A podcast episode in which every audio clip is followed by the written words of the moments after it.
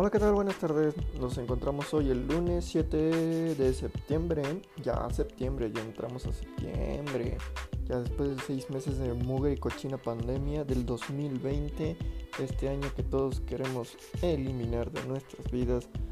Hoy les habla su servidor Carlos Horacio Flores Hernández para molestarlos y quitarles otro tiempo de tal vez relajarlos. Sí, tal vez relajarlos de lo que estén pasando o viviendo y pues a ver si podemos hacer ameno esta cosa. Pues básicamente yo les vengo a hablar de lo que viene siendo y de lo que les vengo manejando de lo que es cosas de rancho. Sí, cosas de rancho. Acordémonos, ¿qué son las cosas de rancho?